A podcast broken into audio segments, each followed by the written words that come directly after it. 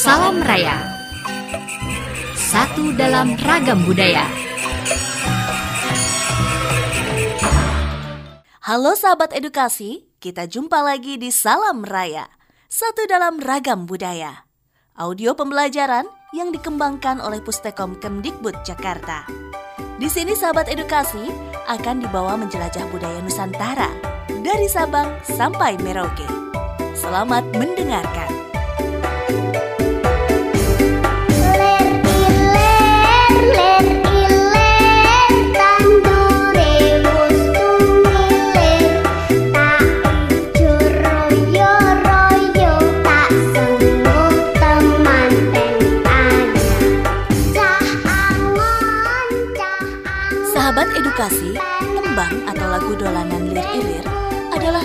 Yang banyak ditemukan di daerah Jawa Tengah dan Jawa Timur.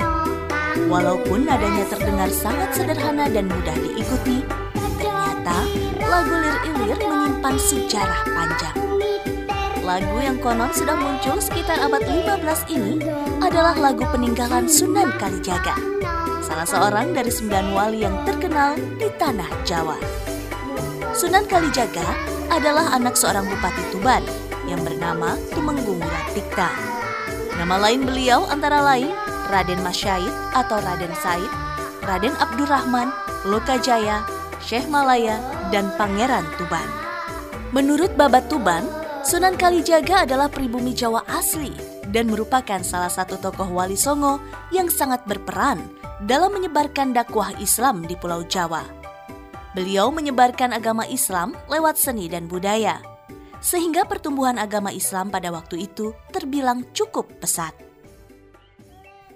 Indri mengajak Novia berkunjung ke rumah Bapak Dr. Suyatno MA yang merupakan seorang yang konsisten bergerak di seni tradisi dan menjadi dosen di ISI Solo jurusan pedalangan.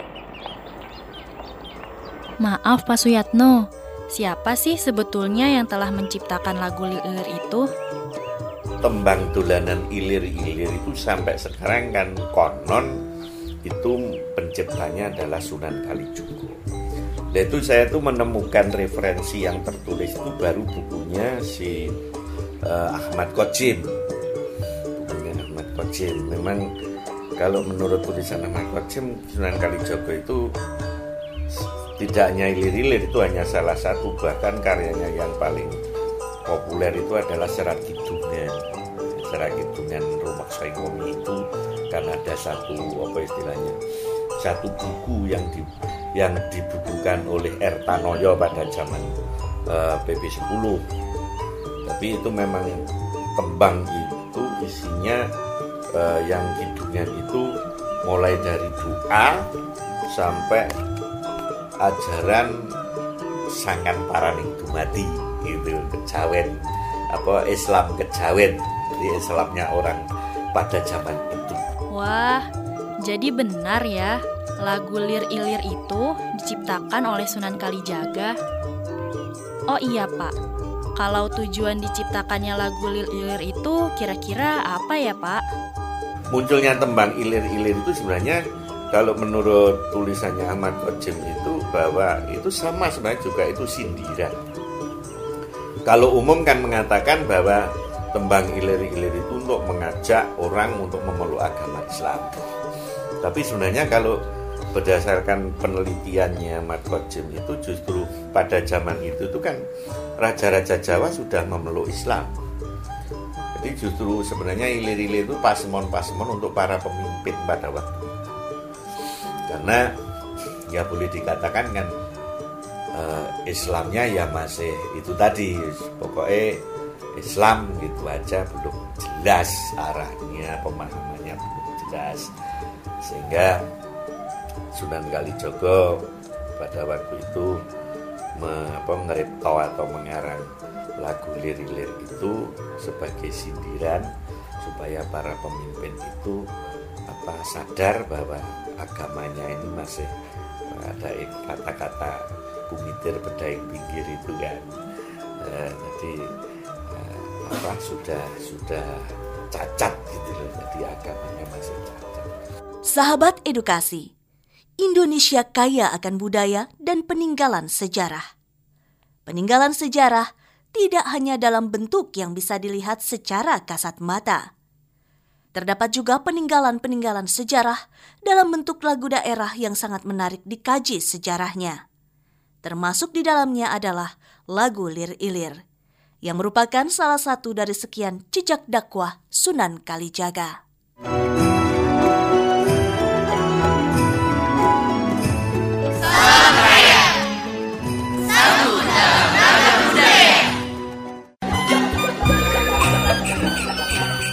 Salam Raya.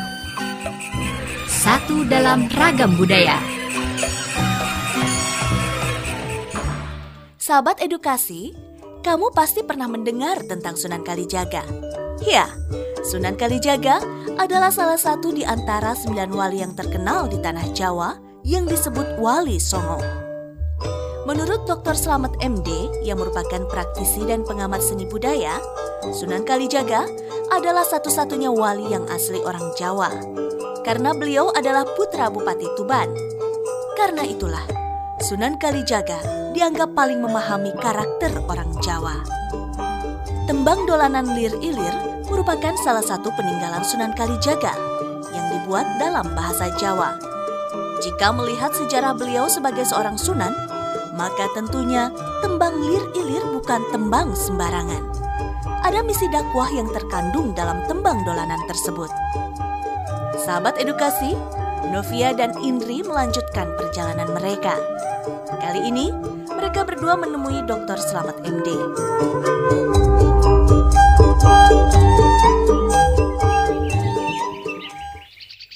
Begini Pak Slamet, kami tertarik dengan tembang dolanan Lil Ilir. Sebetulnya apa sih makna yang mau disampaikan Sunan Kalijaga dari tembang dolanan Lil Ilir ini? Tembang Lir-Ilir itu dari saatnya Lir Tanduri Wesung Ilir.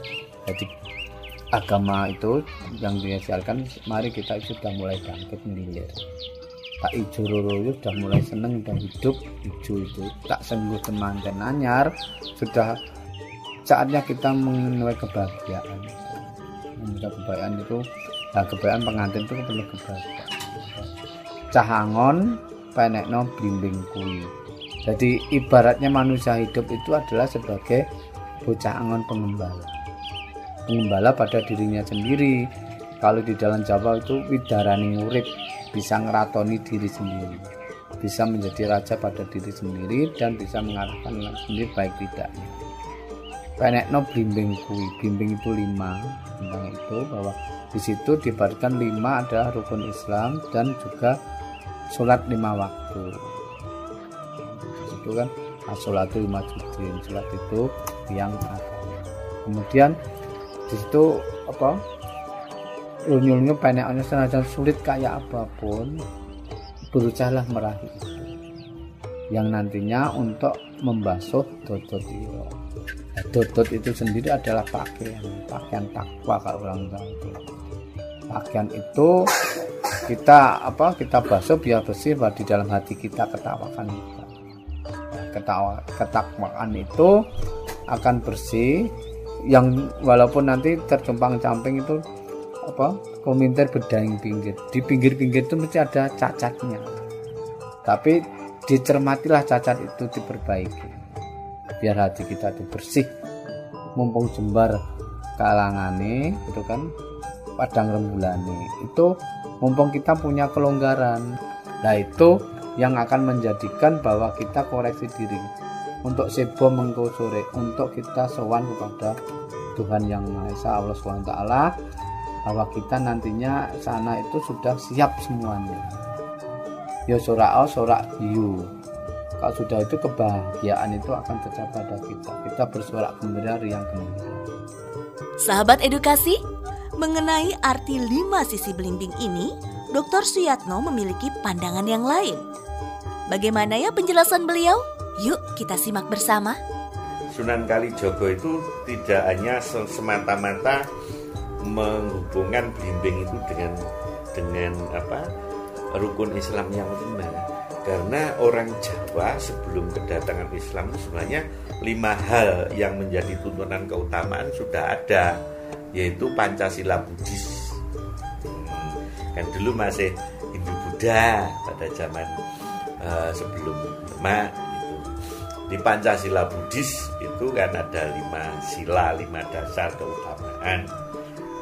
Menghindari membunuh menghindari mencuri ya, menghindari uh, bohong.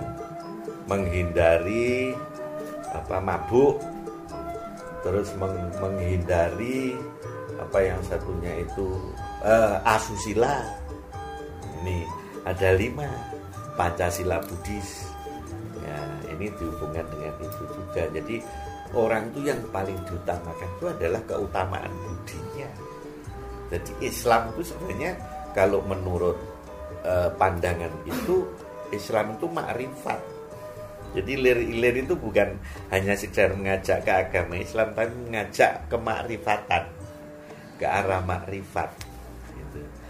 Jadi seperti yang disampaikan Ahmad Qajim itu bahwa ilir-ilir ini mengajak ke kemakrifatan karena apa?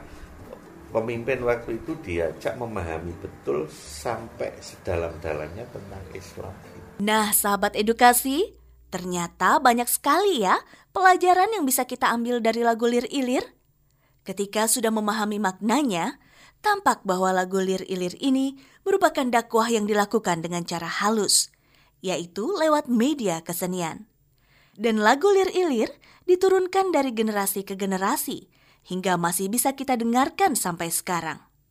Sayang sekali ya jika lagu yang mengandung tuntunan hidup dan beragama ini mati begitu saja. Nah, karena itu, yuk kita jaga dan lestarikan bersama tembang dolanan lir-ilir ini.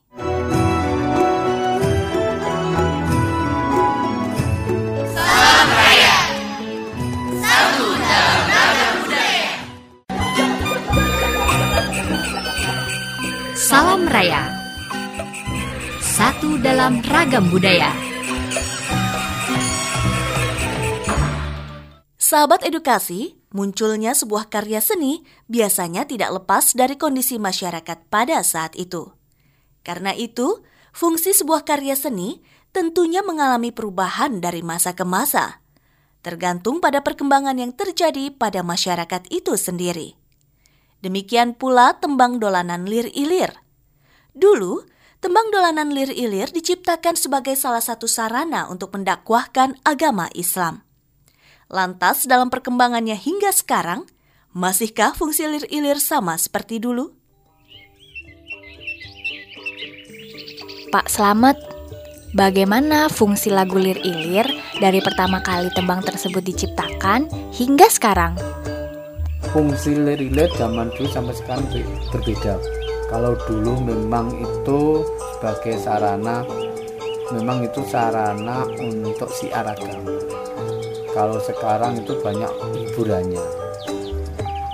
Walaupun di dalamnya ada makna ini di dalam dramatik di dalam ketoprak tradisi di tradisi teater tradisi ketoprak itu kalau orang misalnya terbunuh itu itu kemudian dilakukan tembang lir-ilir untuk bisa hidup kembali itu kan itu juga kalau penerapannya di dalam itu tapi di hiburan yang penuh makna dicampur sari sekarang Campur Sari itu padahal ada tembang lagu lir-lir, ada tombol ati, ada ini itu dari macam-macam penerapan.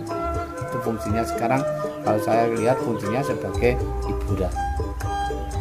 Tapi di dalamnya penuh dengan makna simbolik. Nah, sahabat edukasi, tembang lir-ilir ini dikenal sebagai tembang dolanan anak-anak. Zaman dulu, memang tembang lir-ilir ini tidak asing di telinga anak-anak banyak anak yang menyanyikannya sambil bermain di bawah sinar rembulan. Lantas, apa ya kira-kira fungsi tembang ciptaan Sunan Kalijaga ini untuk anak-anak? Yuk kita simak penjelasan dari Dr. Suyatno MA, seorang praktisi kesenian, budayawan, sekaligus dosen Institut Seni Indonesia Solo.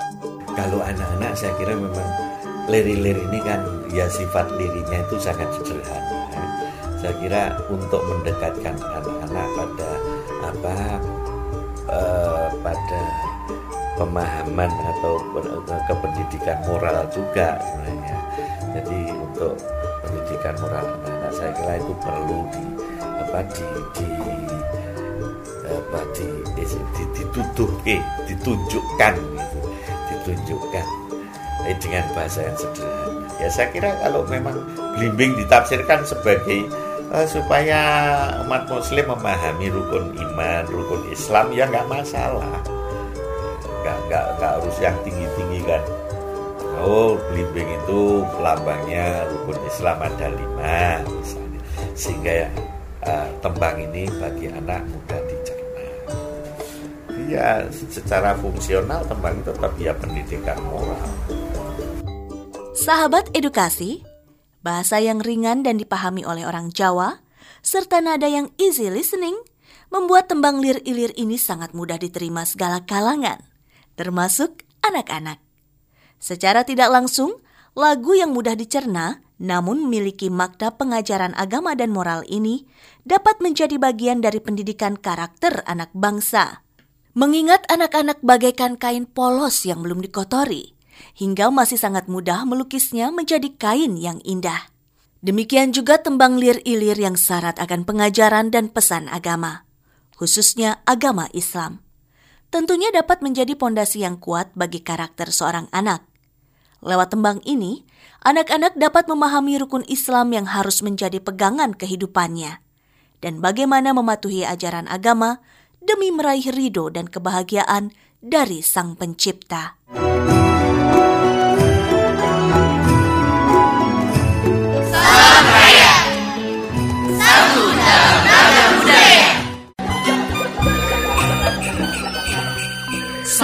Raya Satu dalam ragam budaya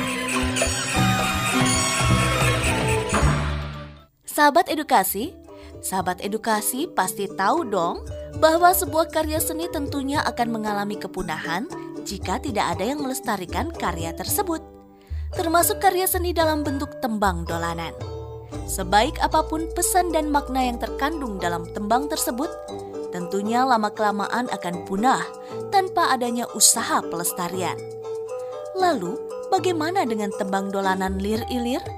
Usaha pelestariannya inilah yang perlu kita pikirkan. Kalau dulu zaman saya sekolah itu itu kan suruh maju nembang lagu dolanan nembang apa sekarang nggak ada nah, ini yang perlu diterapkan terapkan pada pendidikan kurikulum dasar pendidikan itu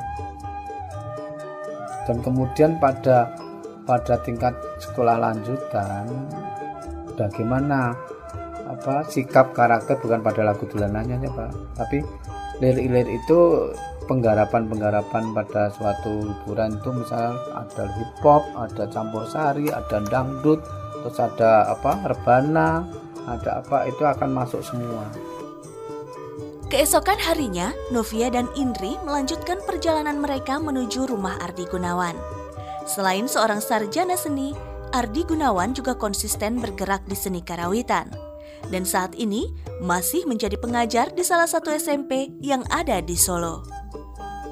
Mas Ardi, saya mau tanya, lagu Lilir ini seiring perkembangan.